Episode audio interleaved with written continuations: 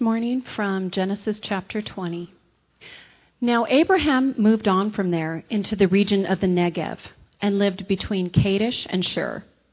For a while, he stayed in Gerar, and there Abraham said of his wife Sarah, She is my sister. Then Abimelech, king of Gerar, sent for Sarah and took her. But God came to Abimelech in a dream one night and said to him, You are as good as dead because of the woman you have taken. She is a married woman. Now Abimelech had not gone near her, so he said, Lord, will you destroy an innocent nation? Did he not say to me, She is my sister? And didn't she also say, He is my brother? I have done this with a clear conscience and clean hands. Then God said to him in the dream, Yes, I know you did this with a clear conscience.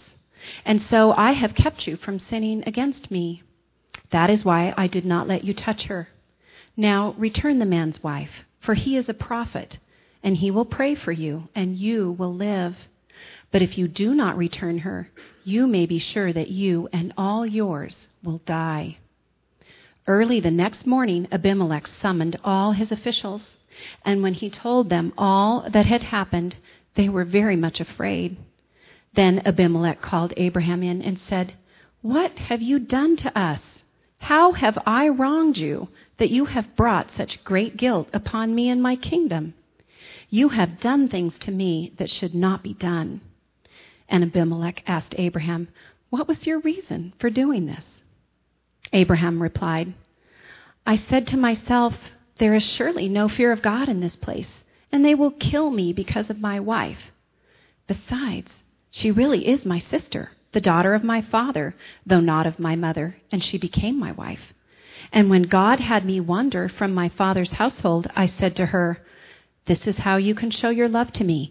Everywhere we go, say of me, He is my brother. Then Abimelech brought sheep and cattle and male and female slaves and gave them to Abraham. And he returned Sarah his wife to him. And Abimelech said, My land is before you live wherever you like. To Sarah, he said, I am giving your brother a thousand shekels of silver. This is to cover the offense against you before all who are with you. You are completely vindicated. Then Abraham prayed to God, and God healed Abimelech, his wife, and his slave girls, so they could have children again. For the Lord had closed up every womb in Abimelech's household because of Abraham's wife, Sarah. Good morning. Let's pray, shall we? Thank you, Lord, for the opportunity to be here together as your people, to worship you, to hear from you. And Lord, as we look into your word together, I pray you'd speak to our hearts. We desperately need to know you better. We need to know you as a God of faithfulness and of grace who looks upon us with mercy even as we struggle and fail. And the story, Lord, is such a great picture of your faithfulness and your love, even in the midst of our struggles. So may our eyes be opened more fully to who we are and who you are. We pray in Jesus' name. Amen. Well, we're continuing our wonderful journey through Genesis, and we're in the life of Abraham. And we're following his journey of faith as he learns to trust God and walk with him. And God originally came to him and said, when he was 75 years old, and said, Leave your land and come with me into a land I will show you. And I will bless you, and I will make you a blessing to all the nations. So Abraham began walking with God, and he failed and struggled, and yet God continued to confirm his covenant. And now it's nearly 25 years later. And God had promised that He would make him a great nation, that He would give him a seed, a child, a descendant, through whom God would make a huge, wonderful nation. But now, as I said, it's nearly 25 years later, and there's still no child. Abraham's nearly 100 years old. But God is ready to fulfill that promise now. And it's clear at this point this promise could only be fulfilled by God. No human, in no human way could this ever happen. So God is about to fulfill the promise, but before he does, next week, we'll look at the next passage, there's this wonderful story in Genesis 20, where we see Abraham struggling to trust God and failing. Why is this here? Why didn't God just go ahead and give him the child he'd promised? Well, I think he wants Abraham to know, and he wants us to know that God fulfills his promises to us not because we do it all right, but because he is faithful, because he is merciful. So let's look into the story together and see how we learn that about God through this story. I was talking with a friend who really wanted to please God, who was struggling to do what was right, but he had a persistent area of sin in his life. In his case, it was anger.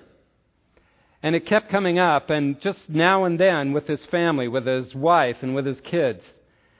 And he was coming to me to deal with it because they were fed up. Now, his attitude was, well, you know, it's just something that's been there. I've always struggled with it. I don't know why they get so upset. You know, I just, I hardly ever do it. And so he kind of dismissed his problem. He didn't see it as big as they saw it. What do you do with those areas of persistent sin in your life? Those areas that maybe you've struggled with, you've prayed about, you've tried to deal with, but they just keep coming up over and over again, periodically. They seem to cling to you kind of like dog hair, cat hair, you know? You brush them off and, and they show up somewhere else and you can never quite get rid of them. They just kind of follow you around. I've talked with a number of believers who have had the same experience as me, which is I came to Christ, I was excited, I saw God doing great things in my life, and, and I was so thrilled with what God was doing, and it was an exciting time. But then as the years went by, I began to see areas in my life that some areas would change, but other areas seemed to be much more persistent and deeply rooted in my life. And as I struggled against those, I began to feel guilty and overwhelmed. I had tendency to kind of dismiss them. Well, you know, that's just what I always struggled with, and but felt guilty and shame. And uh, eventually, it's easy to get to a place where we just kind of say, well, I guess I'll never really change. Well, Abraham was a great man of faith. He is an example in the Old Testament and the New Testament of somebody who trusted God. And yet, he had areas of sin as well. he struggled to trust God with areas that he had a hard time really dealing with, really facing, really repenting of. He, like us, was a mixture of faith and fear of trust and of persistent sin in his life. So let's look at this passage and see what we can learn about ourselves and about God through it. It begins as uh, Val read it. Now Abraham journeyed from there towards the land of the Negev and settled between Kadesh and Shur, and then he sojourned in Gerar. And Abraham said of Sarah his wife, She is my sister. So Abimelech, king of Gerar, sent and took Sarah. Now, Abraham is a wanderer through the land, living in a tent, going from place to place. He had just, last week as we saw, watched Sodom and Gomorrah get destroyed. And I don't know why he headed south, but for some reason he headed south, further south to the southern end of the land of Israel. And there he ends up hanging out in a little city, a small city that's a Philistine city, Gerar, Canaanite city. And there, as he's hanging out there, he does something that he had done nearly 25 years before. He claims that Sarah is his sister, not his wife. He again deceives the people. I say again because you may recall back in Genesis chapter 12, God had just called Abraham out of the land of Haran, and he came through Israel, and there was a famine, so he kept on going all the way down to Egypt. And there he was afraid, so he said the same thing. Oh, Sarah, she's, she's my sister. Yeah, that's it.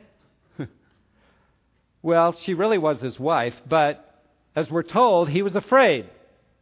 He was afraid that the Pharaoh would see this beautiful wife and Remember, she was about 65 years old at that time. She must have been a stunning beauty because Pharaoh took her into his harem.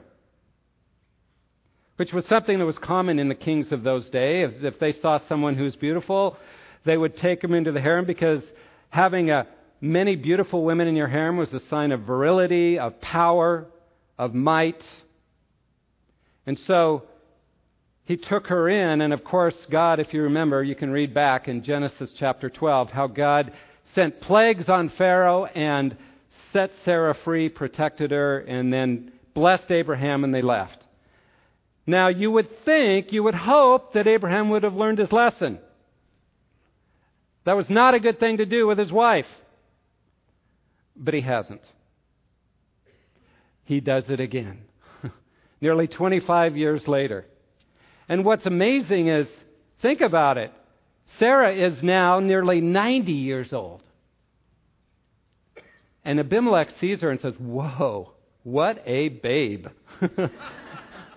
90 years old, takes her into his harem, just like Pharaoh had done nearly 25 years before. Sarah must have been amazing. So he does it again. Same sin, the same deceit, the same deal. Now you may say, well, why is this so bad? Why is this so bad? Well, let me give you several reasons why I think it's bad. For one, it is lying, it's deceit, and it's clearly Abraham's out to protect himself. He says a little further in the passage that he was just afraid that there was no fear of God in the land, so he thought, man, they're going to kill me to get my wife because she's beautiful still. So I'll just say she's my sister so they won't kill me so they can have access to her.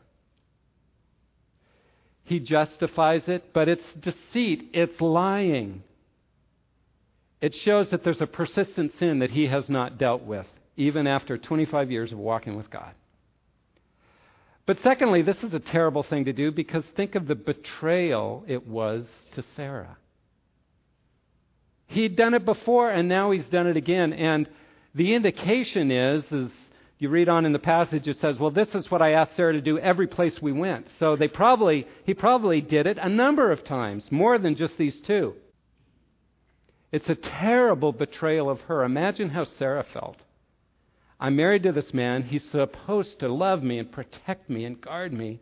And because he's scared, he's going to protect his own skin by saying, I'm his sister. And then she gets taken into Abimelech's harem. This Canaanite Philistine king, it had to be terrifying for her. It's a betrayal of their marriage.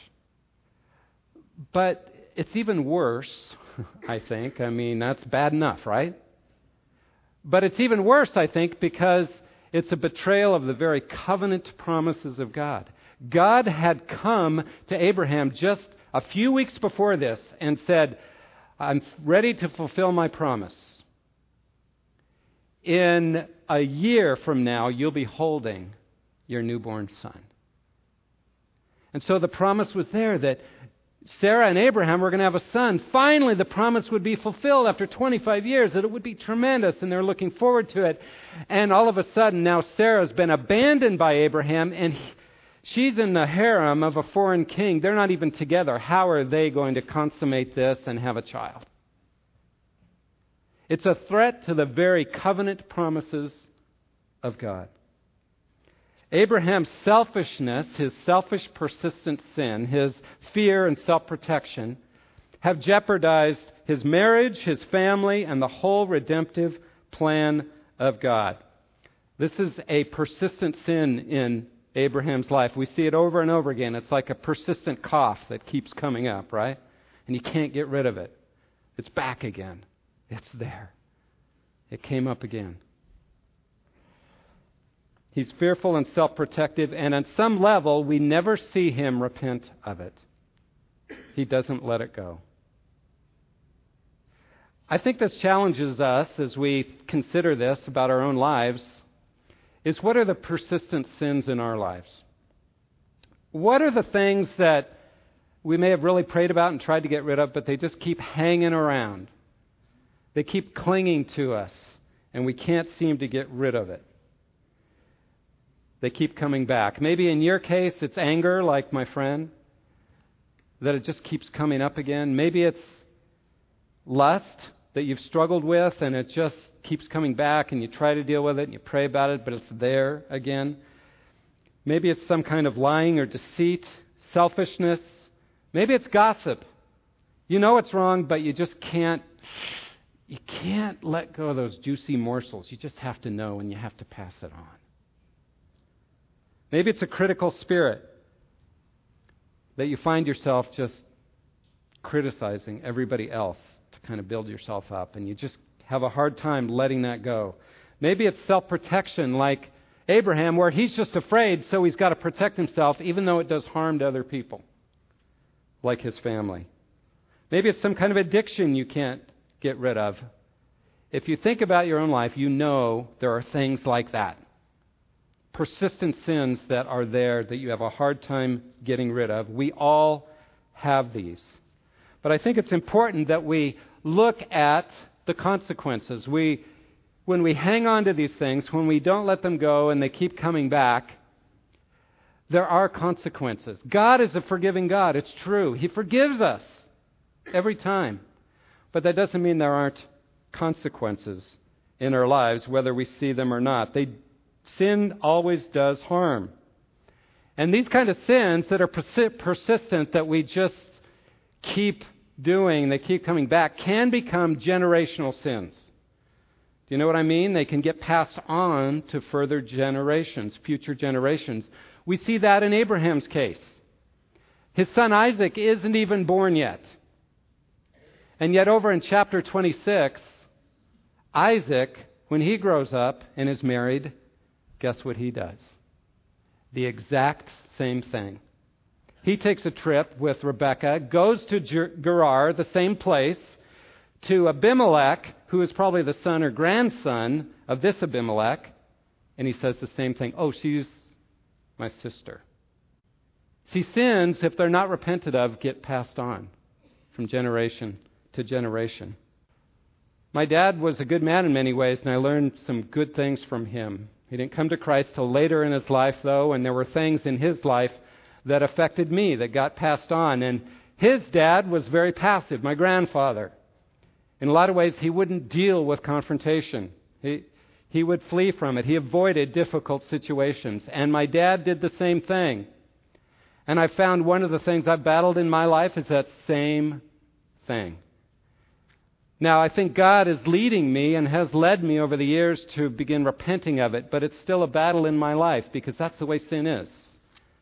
You see, when it's unrepented of, it gets passed on. Now, when one person's willing to repent, the cycle can get broken.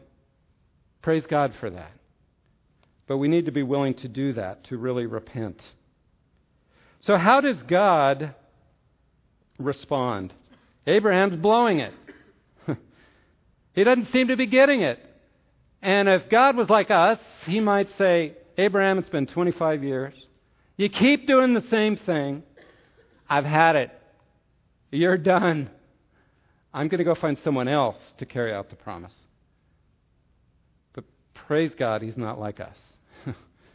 praise God that he's committed to being faithful to his promises. Whether we are faithful or faithless, God will be faithful to his promises. And that's a truth that we can hang on to, to trust him. As we saw, he was faithful because he came and he confronted Abimelech in a dream. Now imagine how it must have felt. Here's Abimelech getting a good night's sleep. He's enjoying life. Everything's going well. And God came to Abimelech in a dream the, at night and said to him, uh, By the way, Abimelech, you're dead. you are a dead man. You blew it, buddy, because Sarah is a married woman. He was terrified. He had to be terrified. God has stepped in in his faithfulness to protect Sarah and confront Abimelech. I think it's a wonderful story. And but Abimelech, notice what he does.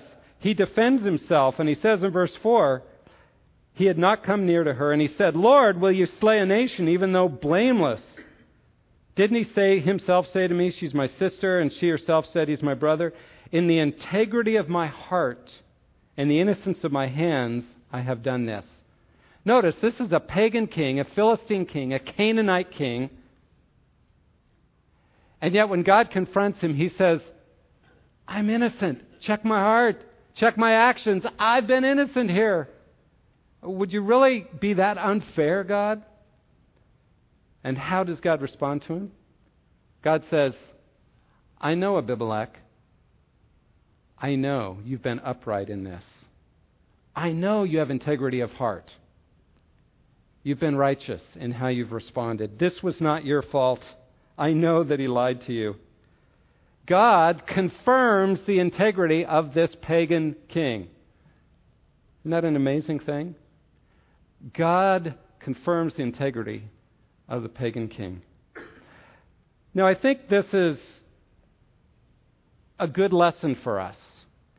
As believers, we must not write off all unbelievers as bad. You know, last chapter we saw Sodom was bad. They were evil, and God destroyed them. And sometimes, as believers, we like to point out there at the world and say, you know, all those unbelievers, boy, they're terrible and whatever. But what this shows us is that no, unbelievers are like us. They are a mixture of good and evil. Why? Because they're created in God's image. Every one of us is. And every human being carries the image of God within them. And that means that they are capable of great good and they are capable of great evil. Both. Every human being. And so we must be careful not to point fingers too quickly because, like Abraham, we are the same. We are a mixture and we're capable of great good and we're capable of great evil, even if we have the Spirit of God in us. If we make the wrong choices and do not trust Him. What does this passage teach us about God? That even though Abraham is unfaithful, God is faithful. He's faithful to protect Sarah. He's faithful to be committed to his promise, to make sure it happens. He's faithful to his covenant with Abraham and with his descendants. He's faithful to protect his redemptive plan.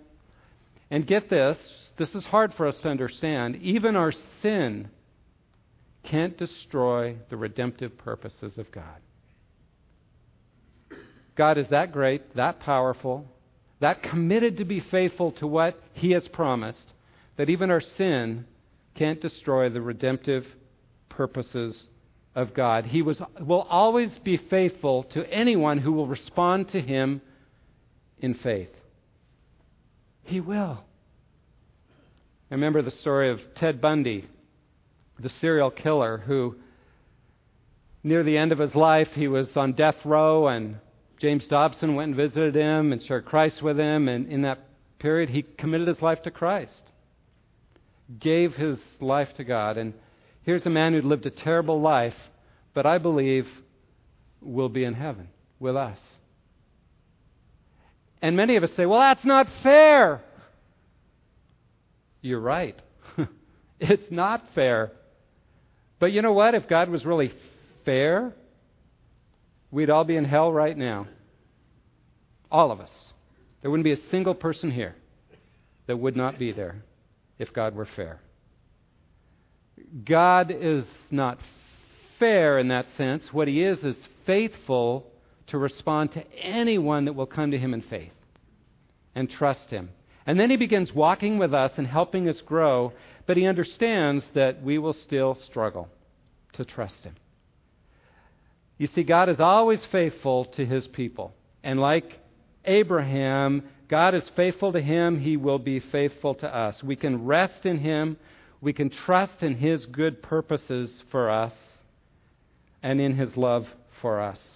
Well, Abraham goes on, and Abimelech now confronts him. It says, Hey, what, what is this? What have you done to me? You got me in big trouble with God. you lied to me, and look, I, I never touched your wife, but, you know, I, I had no idea. Why did you do this to me?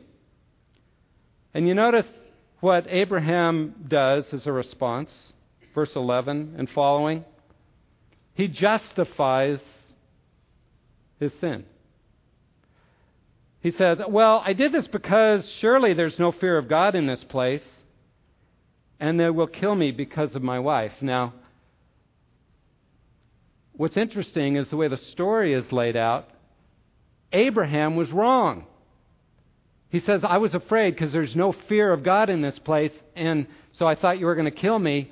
The truth is, the way the story is laid out, Abimelech has more faith than Abraham does. Abraham never prays in this story till right at the very end. Abimelech has a great prayer life. It's pretty desperate, but he's praying to God, and God confirms his integrity. But here, Abraham was wrong. There was fear of God in this place, but because he didn't think there was, he says, and besides, actually, she is my sister, the daughter of my father, but not the daughter of my mother, and she became my wife. Well, you know, I could justify it because she is my half sister, and it's still deceit, right? He's still denying the fact that she was his wife. And it came about, verse 13, when God caused me to wander from my father's house, that I said to her, This is the kindness you will show to me everywhere we go. Say of me, He is my brother. You see, he explains and justifies his sin, but Abraham never repents of it. He never apologizes to Abimelech. He's kind of got this, he, it's so rooted in him that he explains it away.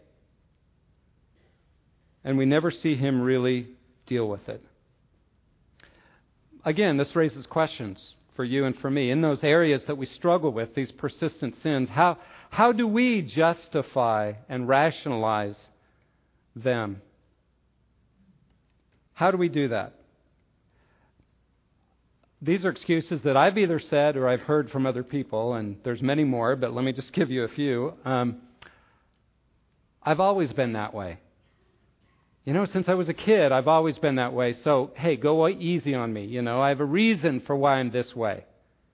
Because I've always been this way. Or, it's my parents' fault.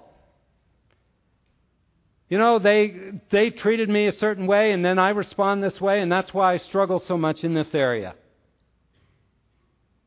They should have dealt with me differently, but because they didn't, that's why I struggle.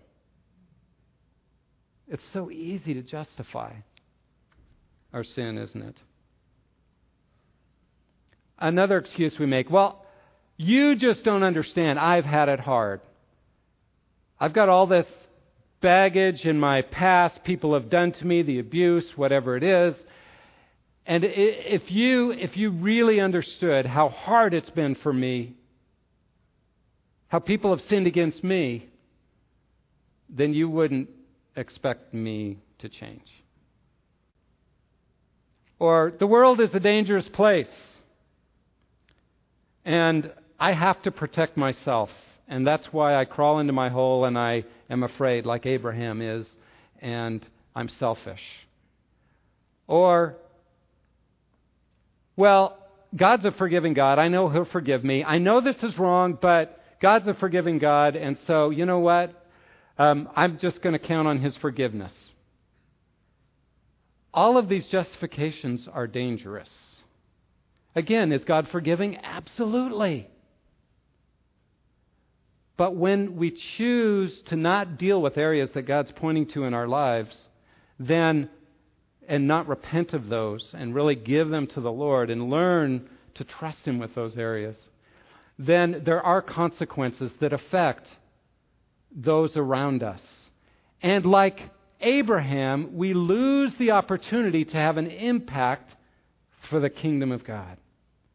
See, Abraham should have gone to Gerar, and he should have been, by, as a person of integrity, a representative of the living king. And he had the opportunity to be a blessing to these people. Is he a blessing? No. In fact, the Philistine king looks like more of a blessing than Abraham. It's, it's all confused because Abraham cho- chose to hang on to his old sin. I just want to make a comment. This also raises the question, I think, of how we as Christians relate to the world around us. Christians throughout history have struggled with that. Do, how do we deal with the world out there that doesn't believe in God? Well, Lot as we saw last week, his way was to just get so enmeshed in Sodom, so enmeshed in the world, that he totally lost his testimony. He had no integrity left because he assimilated into the world. Abraham here, he's so afraid of the world that he backs off and is deceitful and untrustworthy, and he loses his opportunity to have impact in the world as well. You see, Jesus wants us to be in the world, but not of it. He wants us to have non Christian friends and be out there where we work and where we live, rubbing shoulders with unbelievers, but living as people of integrity. So that people will look at us and they'll say, well, there's something different about you. I want to know the God that you know. That's the high calling of, of Abraham and of us. He says, I bless you, not so you can just enjoy the blessings, but I bless you so that you can be a blessing to those around you. That's our calling. That's Abraham's calling. And when we do give in to sin, we miss the opportunity to be the blessing God wants us to be. So, again, how does God respond to Abraham's justification of his sin? With grace. Abimelech says, Hey, here, take all these wonderful things, including a thousand pieces of silver, which was more than most people could earn in a lifetime. It was a huge amount of money. And he said, You can choose any of the land you want, but I just want to make sure that there's complete integrity here, that you know I had nothing to do with this, and that you ha- can hold nothing over me. So here, just be blessed. And so God blesses Abraham, and then God blesses, uses Abraham to bless Abimelech. He prays so that their wombs are opened. They were not able to have children because, because Abimelech had taken Sarah into his harem. And so here's Abraham, who had just blown it, still hasn't really repented of his sin. And yet God honors him, blesses him, and gives him the opportunity to be a blessing to Abimelech, even though he's still struggling. Isn't God an amazing God of grace? He doesn't act the way we would, praise God. He's a God of faithfulness and a God of grace, a God of mercy. When we are faithless, God is faithful. Bruce Waltke puts it this way God does not cast aside his flawed saint but he restores him in order to work his elective purposes through him. And so God does with us. When we blow it, he does restore us. He restores his flawed saints. When God is when we are faithless, God is faithful. He continues to be faithful. Why? Because Abraham is a member of God's people. He is has made a covenant. God made a covenant with him. And it's the same with you and I. When we put our faith in Jesus Christ, we become children of the covenant. And God blesses us not because we do it all right, but like Abraham, God blesses us because God is faithful to those he has made a covenant with. And when you put your faith in Christ, you become a member of the covenant people of God. So that's really the question for us this morning. Am I a member of the covenant community? If so, then God will bless you. Period. In His way, in His timing, maybe not the way you wanted to be blessed, but He will bless you for the purposes of His kingdom. So the question is not, are you a good person? Are you doing things right? Do you go to church regularly? The question is have you put your faith in Jesus so that you've become part of the covenant community of God? If you haven't, I encourage you to do it now. Because then you are under God's blessing and He will use you for His purposes. That's a great encouragement of this passage. He is faithful and full of grace. But at the same time, this passage is a warning to us, isn't it? That if we let those persistent areas of sin live in us, and we don't deal with them, that there will be consequences. We will miss out on God's purposes for our lives, and that can get passed on to others our friends, our neighbors, our children, etc. So let me give you some encouragements. If you have areas you need to repent of, and of course we all do, let me give you four things that you should do, I think, to repent of those areas, to begin to deal with them. First, find close friends that you can share your struggle with who will hold you accountable. And meet with them weekly. It has to be regular. And make sure they're asking you hard questions. How are you doing in this area? And that you pray for one another. But we need the community, the body of Christ, to help us grow in these tough areas. Secondly, you may need to seek Christian counseling or wise counsel from a wise Christian brother or sister who can give you input that, that maybe will help you deal with some of the deeper issues that, that there are roots to your struggle that you can't see, but maybe they can. Third, if you're going to grow in Christ, you have to pursue spiritual disciplines. You just can't get around it, folks, because the only way you can really grow in Christ is to get to know Him better and better. So you need to be reading the Word. You need to be praying regularly. You need to be finding times of solitude. You need to be uh, seeking Him and taking time to make that a priority in your life because it's God in you that will help you grow and change. So pursue spiritual disciplines. And then finally, Make sure others are praying for you regularly. Prayer is powerful. We see that in the book of Genesis. Prayer is powerful. Lot was saved last week because Abraham prayed. So intercede for one another and find people to pray for you. If you have an area of sin, say, please pray for me in this area. You see, God is a God of grace, a God of mercy, a God of faithfulness. But He also wants us to learn to trust Him in those tough areas of our lives. Yes, He'll forgive you. But He also wants you to be free to be used for His kingdom. So let's encourage one another and let's trust Him with those areas that are holding us back, shall we? Let's pray. Thank you, Lord, for this passage. Thank you for this picture of Abraham because it reminds us of us for we are like him, learning to trust you, and yet so often we struggle and fail. And I pray, Lord, that you'd use this passage by the power of your Spirit to help us trust you more as a God who is faithful to the covenant. But that would also, Lord, you'd use this passage to help us face the areas that we maybe justify, areas of sin, and help us learn to repent and give those to you so that we might be more useful for the kingdom of God. Thank you for your word. In Jesus' name, amen.